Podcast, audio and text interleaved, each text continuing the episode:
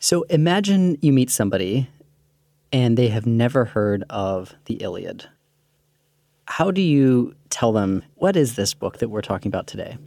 It's the story of the Trojan War. Now, what is the Trojan War? If you ask an archaeologist, they will say, well, there were so many of them, we can't even count them. The way the story is told, it's as if it all happened at one time. And that one time was a very long time 10 years.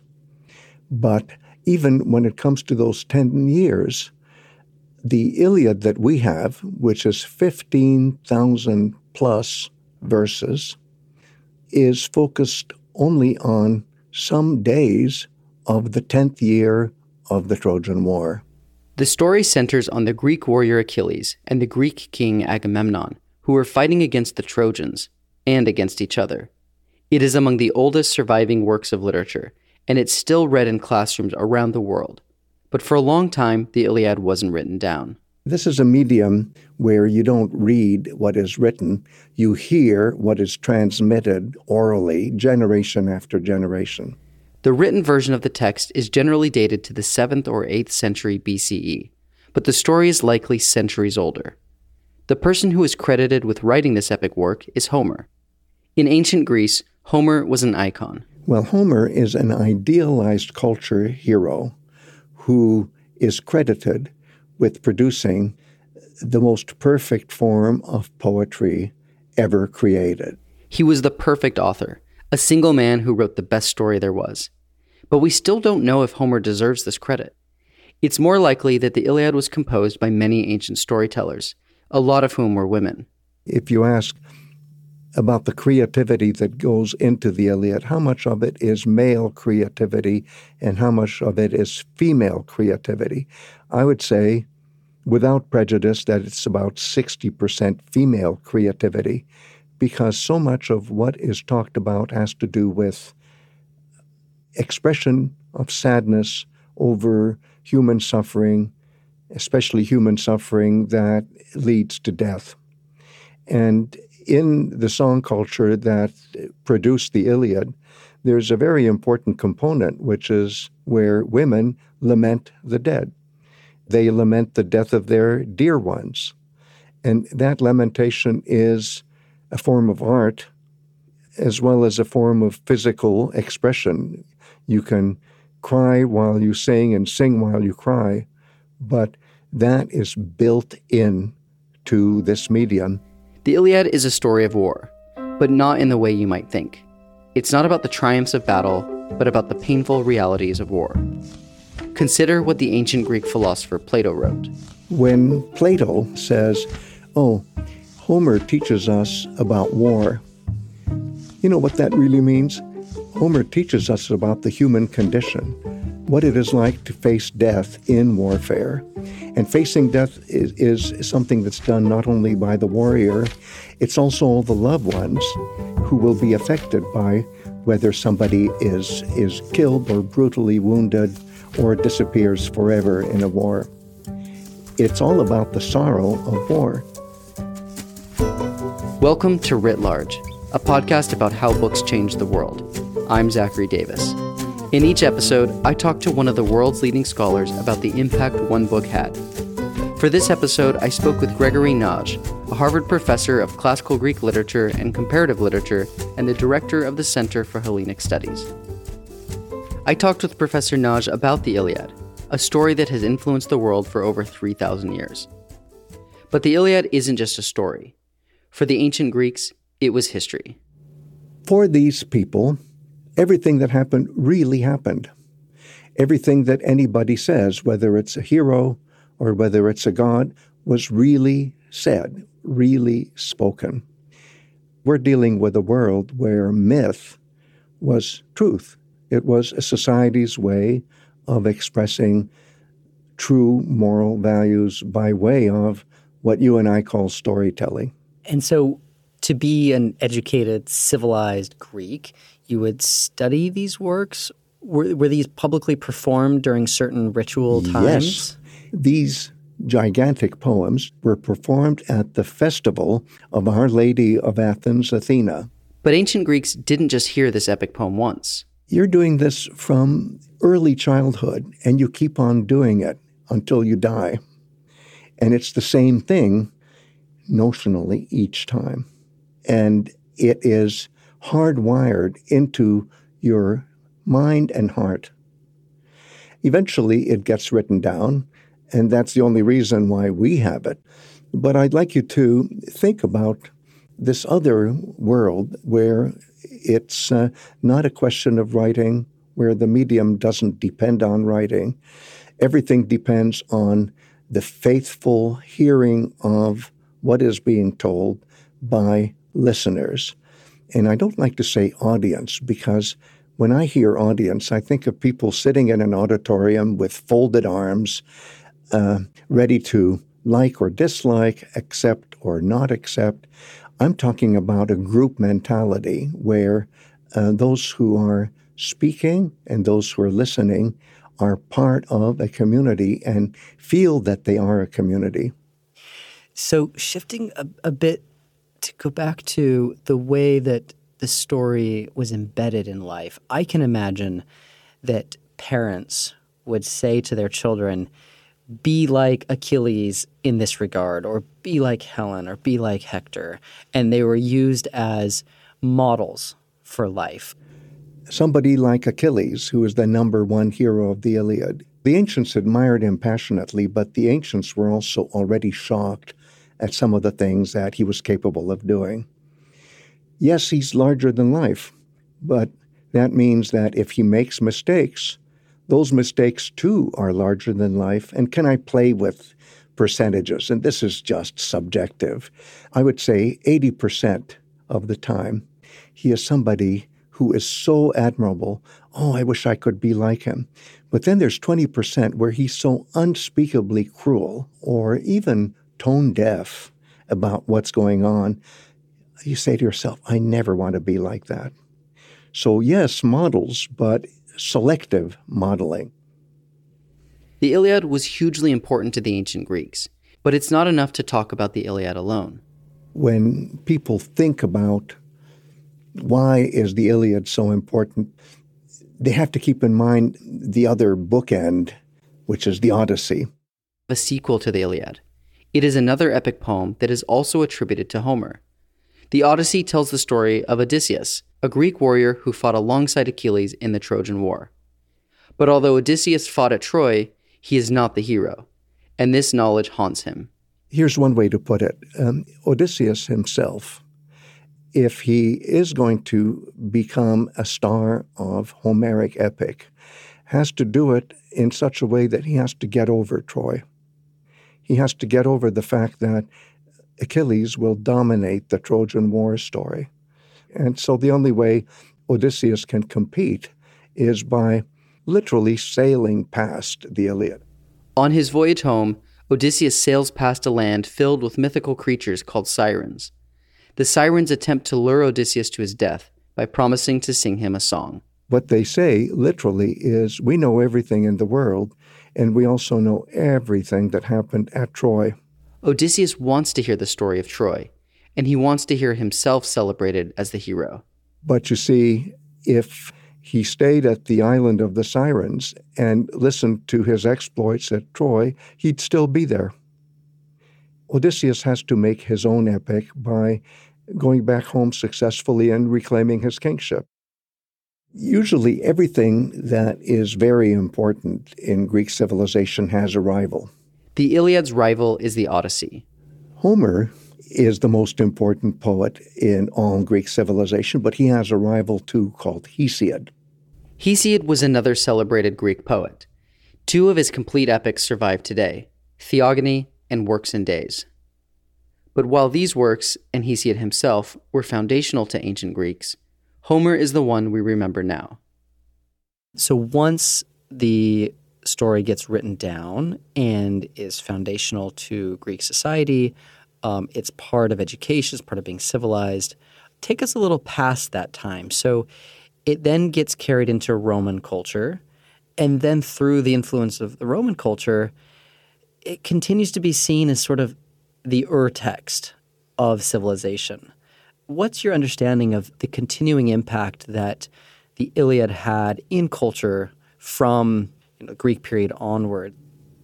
Think back all the way to the split between the Western Roman Empire and the Eastern Roman Empire.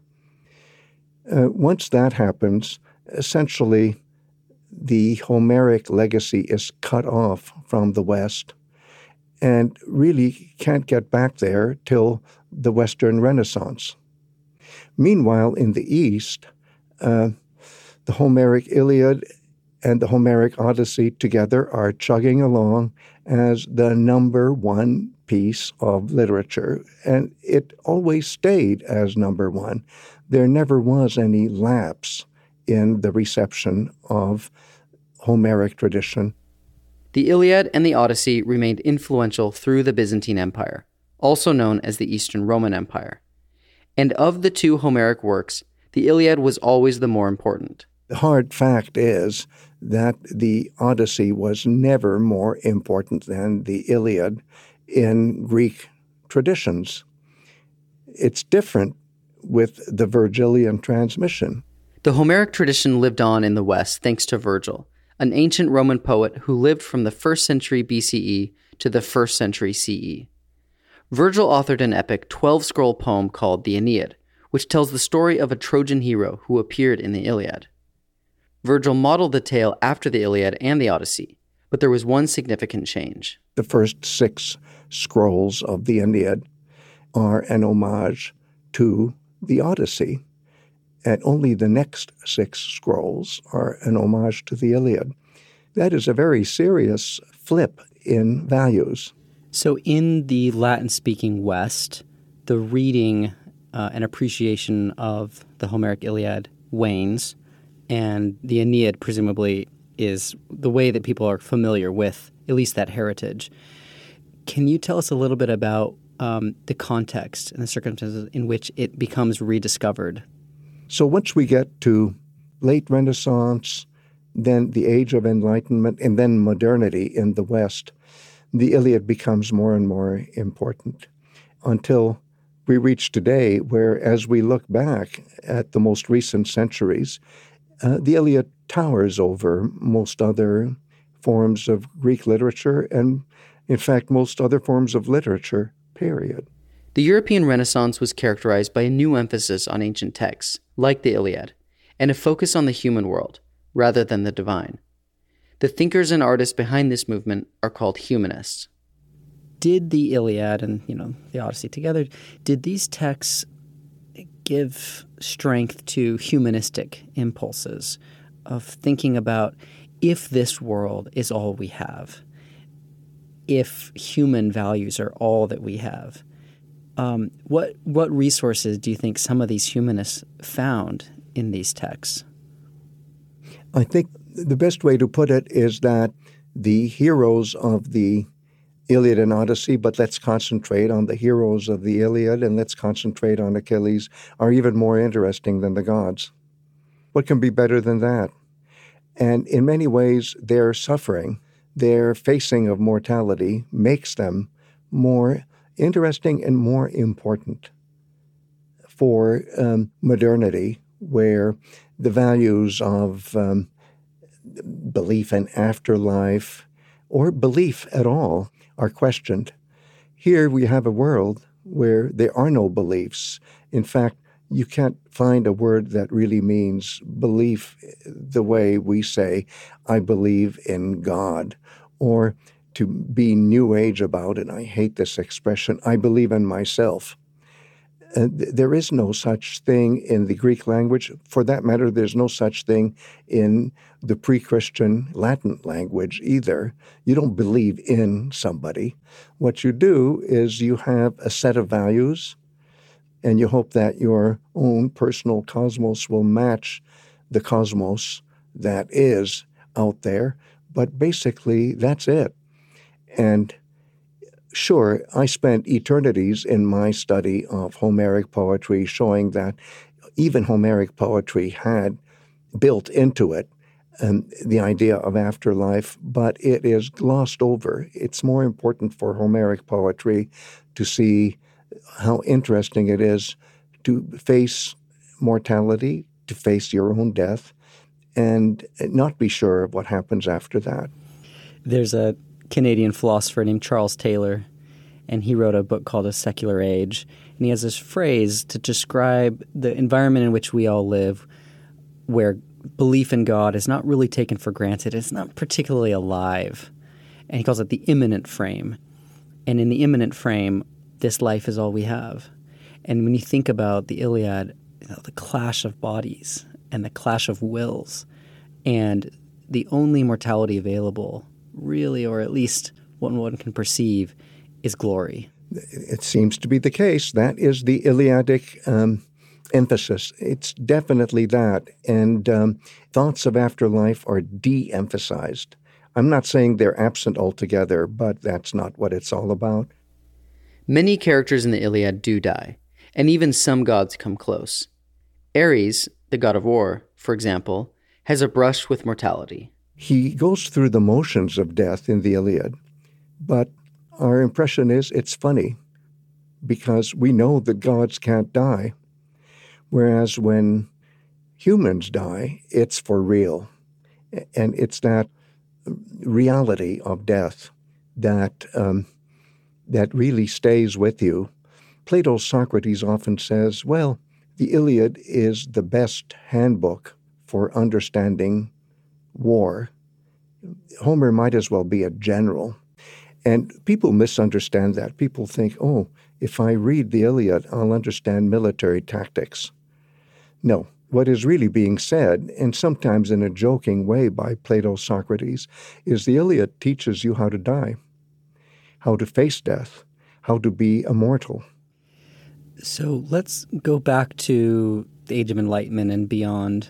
You know, in depictions of English and American prep schools, it's a fixture to be sophisticated is to, you know, read the Iliad. Um, what can you tell us about the place of it in elite education?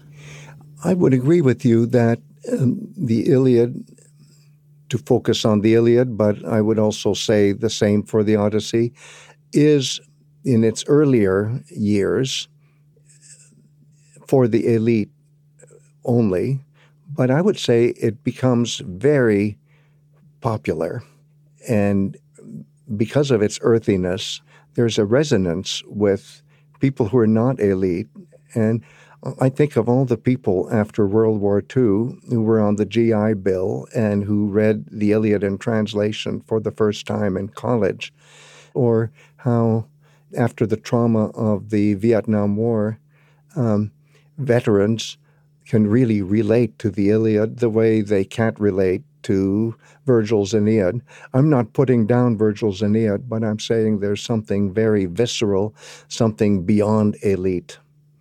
And in general, I would say the reception of the Iliad is as strong as it is, not because of elite uh, strata of education, but because it has percolated, I think, all the way down, and it's a grassroots phenomenon of reception, especially in the United States.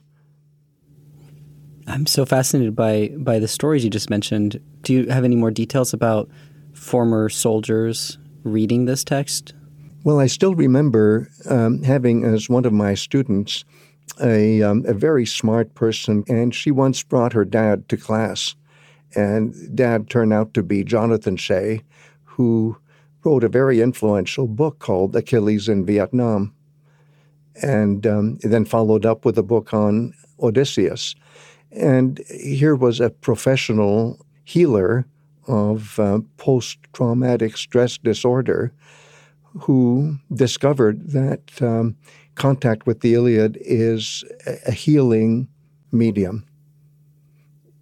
And that's just one example. Um, in, in general, the trauma of war needs the kind of healing that the Homeric Iliad can offer. And I, I've seen it. Such a profoundly beautiful thing to think of these PTSD sufferers who read a work of literature and find healing in it.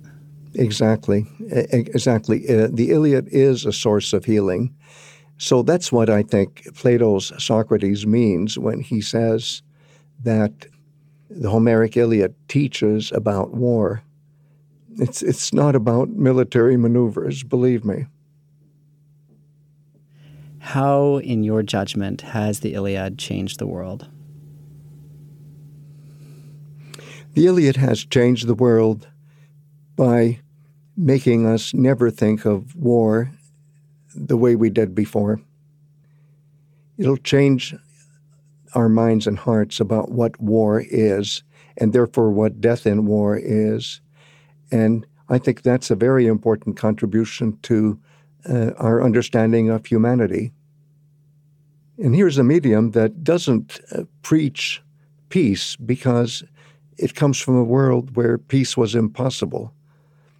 So it's how to how to engage with life with the evil of war always intruding in ways sometimes that we can't predict. How do we stay human?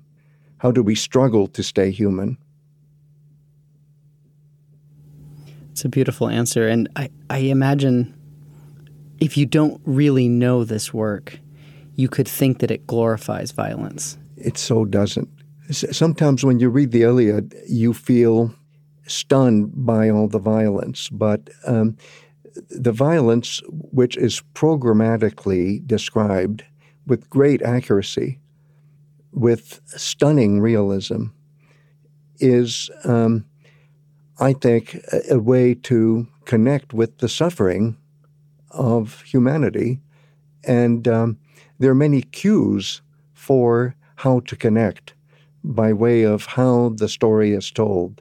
It's a very compassionate telling. And I like the fact that Achilles, the number one hero of the Iliad, means he who has the sorrow of the people. Sorrow is primarily expressed in this civilization by the singing of songs, primarily by women. And so when Achilles has a name like he who has the sorrow of the people, that shows you this is not some uh, exercise in macho entertainment. Oh, how exciting! We're going to see scenes of violence, which only men like to see uh, because oh, they're so tough and macho. It's it's really um, all the pain that goes with war, and and uh, to me, if you ask me what makes the Iliad so special, why is it a world classic? Maybe the world classic. It it's that it expresses human sorrow so beautifully, so creatively, that you'll never be the same after you experience these beautiful lines.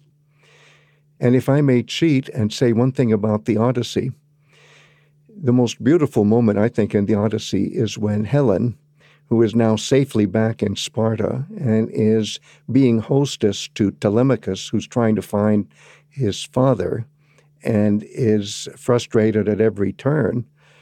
Um, Helen it says to Telemachus and to the hosts who are hosting Telemachus, including her husband, Menelaus. Now, all of you sit back, relax, and I'm going to tell you an epic.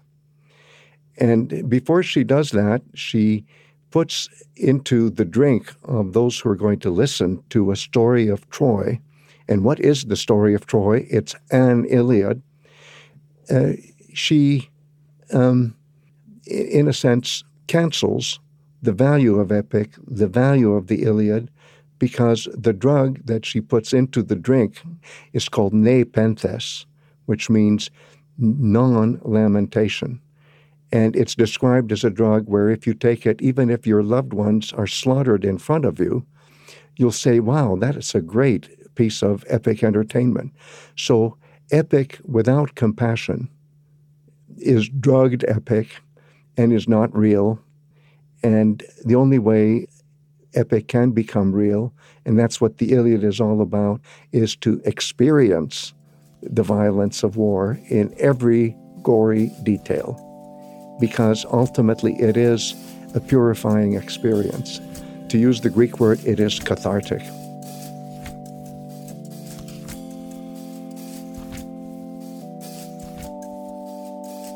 Writ Large is produced by Galen Beebe, Jack Pombriant, and me, Zachary Davis. We get help from Liza French. Our theme song is by Ian Coss, and our branding is by Dan Pecci. We're a member of LitHub Radio.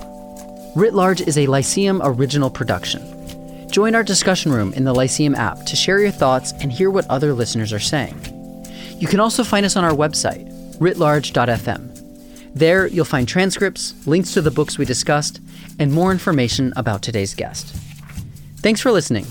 See you next time.